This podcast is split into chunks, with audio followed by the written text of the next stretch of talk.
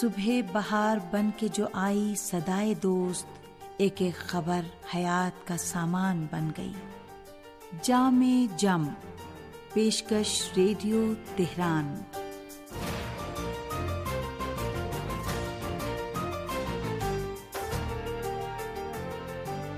عزیز سامعین، محمد و علیہ محمد پر درود و سلام کے ساتھ دینی و اخلاقی معلومات پر مشتمل پروگرام جامع جم لے کر حاضر ہیں، حسین اختر کا سلام قبول کیجیے پیغمبر اسلام صلی اللہ علیہ و وسلم فرماتے ہیں، لوگوں میں اللہ کے قرب اور اس کی رحمت کا زیادہ مستحق وہ بندہ ہے جو سلام کرنے میں پہل کرے اور سلام میں پہل کرنے والا تکبر سے بری ہوتا ہے۔ سنتے رہیے جامع جم۔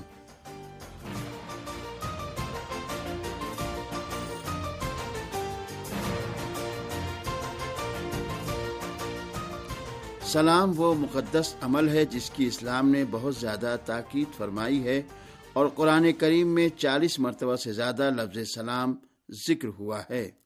روایتوں میں بھی اس کی بہت زیادہ تاکید ہوئی ہے۔ سلام معاشرے میں امن و سلامتی کے فروغ کا اہم اور مؤثر ذریعہ ہے۔ تاریخ کا مطالعہ کرنے سے پتہ چلتا ہے کہ تمام قوموں اور گروہوں میں ملاقات کے شروع میں ایک دوسرے کو جذبہ خیر سگالی کا اظہار کرنے اور ایک دوسرے کو مسرور کرنے کے لیے مخصوص جملے ادا کیے جاتے تھے اور اظہار مسرت و شادمانی کا یہ سلسلہ آج بھی قائم ہے۔ اسلام سے پہلے عربوں میں ملاقات کے وقت ایک دوسرے کو دیکھتے ہی خیر سگالی کے طور پر دعائیہ کلمہ ادا کرنے کا رواج تھا۔ سلام کا رواج دیگر اقوام اور ممالک میں ان کی ثقافت و تہذیب و تمدن، رسم و رواج اور زبان کے مطابق رائج ہے۔ انگریزوں کے صبح، شام اور رات کے سلام الگ الگ ہیں یعنی صبح کے وقت گڈ مارننگ، شام کے وقت گڈ ایوننگ اور رات کے وقت گڈ نائٹ کہا جاتا ہے۔ ہندو تہذیب میں نمستے یا رام رام اور پرنام کہا جاتا ہے اور لکھنؤ کی تہذیب میں آداب یا آداب عرض، تسلیم یا تسلیمات بھی کہا جاتا ہے۔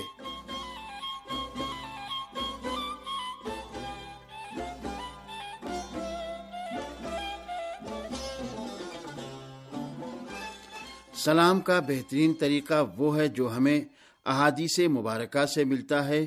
اس سے آسان، بہتر اور افضل کلمہ سلام کرنے کا کوئی اور نہیں۔ جب ایک شخص دوسرے سے کہے، السلام علیکم، تم پر سلامتی ہو، تو جواب میں وعلیکم السلام ورحمۃ اللہ وبرکاتہ۔ تو جواب میں وعلیکم السلام ورحمۃ اللہ، تم پر سلامتی اور اللہ کی رحمت ہو۔ اور اگر کوئی شخص السلام علیکم کے ساتھ ورحمۃ اللہ کا اضافہ کرے اور کہے، السلام علیکم ورحمۃ اللہ۔ تم پر سلامتی اور اللہ کی رحمت ہو۔ تو جواب دینے والا شخص، وعلیکم السلام کے ساتھ وبرکاتہ اور اللہ کی برکتیں بھی تم پر ہوں کا اضافہ کرتے ہوئے اس طرح جواب دے۔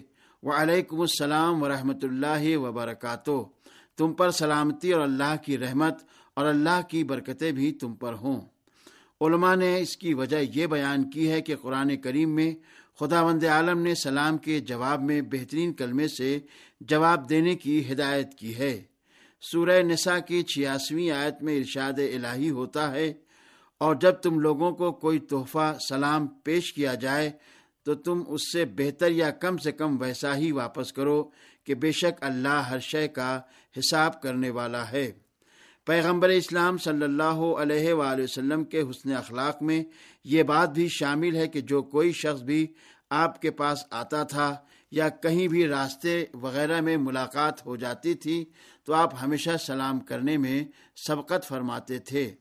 سلام اسلام کا شعار، سلام جنتیوں کا سلام، اللہ سے قریب کرنے والا، محبتوں کو پیدا کرنے والا، نفرتوں، قدورتوں اور عداوتوں کو مٹانے والا ہے۔ باہمی تعلق و اعتماد کا وسیلہ اور فریقین کے لیے موجب تمانیت ہے۔ یہی وجہ ہے کہ رسول اسلام صلی اللہ علیہ وآلہ وسلم نے مسلمانوں کو باہم سلام کا رواج دینے اور عام کرنے کی بڑی تاکید فرمائی ہے کہ اسلامی دنیا کی فضا اس کی لہروں سے معمور رہے اور اس کو افضل الاعمال قرار دیا اور اس کے فضائل و برکات اور اجر و ثواب کو بیان فرمایا ہے۔ اور سامعین، اب پیش ہے ایک سامع کا خط۔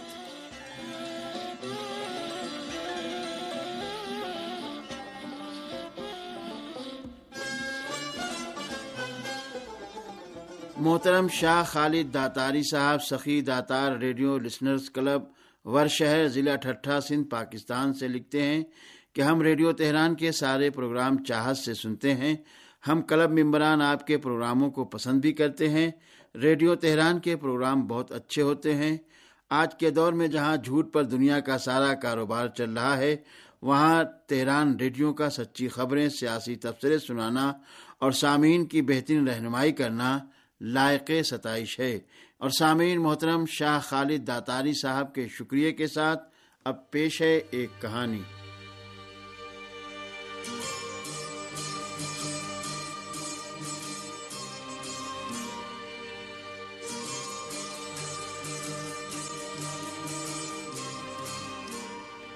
قوم یاد بہت ہی مالدار قوم تھی۔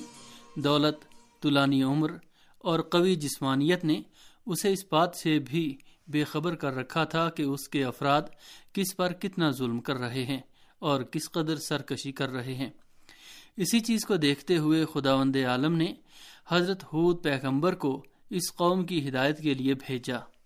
جناب حود نے قوم عاد کو برے کاموں اور بت پرستی سے منع کیا، مگر وہ قوم نامانی اور الٹا ہود پیغمبر کو ہی اس نے جھوٹا اور دیوانہ کہہ ڈالا۔ جب قوم عاد نے ہود پیغمبر کو جھٹلایا، تو اللہ تعالی نے اس قوم کو سزا دینے کے لیے پہلے اس کو قحط میں مبتلا کر دیا۔ تمام کنویں اور چشمے خشک ہو گئے، بارش بھی نہیں ہوئی۔ جناب ہود نے اس موقع سے فائدہ اٹھایا اور قوم عاد سے کہا کہ وہ خدا واحد پر ایمان لے آئے۔ لیکن ان لوگوں نے اس بار بھی جناب ہود کی بات ماننے سے انکار کر دیا۔ یہی نہیں، بلکہ پیغمبر خدا کا مذاق بھی اڑایا اور کہنے لگے، اگر واقعی آپ سچ کہہ رہے ہیں، تو وہ عذاب نازل کرا دیجیے۔ جناب ہود نے قوم عاد کے افراد کے جواب میں کہا کہ ٹھیک ہے، تم لوگ عذاب کے منتظر رہو، جلد ہی نازل ہونے والا ہے۔ ایک دن قوم عاد کے لوگوں نے دیکھا کہ آسمان پر کالے اور گہرے بادل چھائے ہوئے ہیں۔ وہ یہ سمجھے کہ شاید بارش ہونے والی ہے۔ جناب ہود نے ان کو خبردار کیا اور کہا کہ یہ طوفان عذاب خداوندی کی نشانی ہے۔ اس کے بعد اچانک تیز آندھی چلی اور اس نے تمام چیزوں کو جڑ سے اکھاڑ پھینکا اور سب چیزیں تباہ و برباد ہو گئیں۔ انسان، حیوان، چوپائے، گھر اور درخت سب نابود ہو گئے۔ یہ تیز آندھی آٹھ دنوں اور سات راتوں تک چلتی رہی اور قومیات کو بری طرح تباہ و برباد کر دیا۔ اس درمیان حضرت ہود نے ان لوگوں کو جو اللہ پر ایمان لے آئے تھے، ایک چھوٹی سی دیوار کی آڑ میں اکٹھا کر لیا تھا۔ تیز آندھی جب اس دیوار سے ٹکراتی، تو وہ خوشگوار ہوا کے جھونکوں میں تبدیل ہو جاتی۔ جب قوم یاد نیست و نابود ہو گئی تو جناب حود پیغمبر اپنے مومن ساتھیوں کے ہمراہ حضر موت گئے اور تریم نام کے شہر کے قریب رہائش پذیر ہو گئے اور پھر اپنی حیات کے آخری لمحے تک اسی جگہ مقیم رہے۔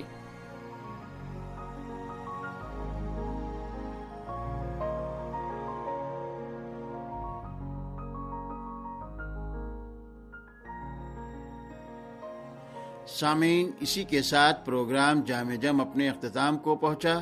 اجازت دیجیے خدا حافظ۔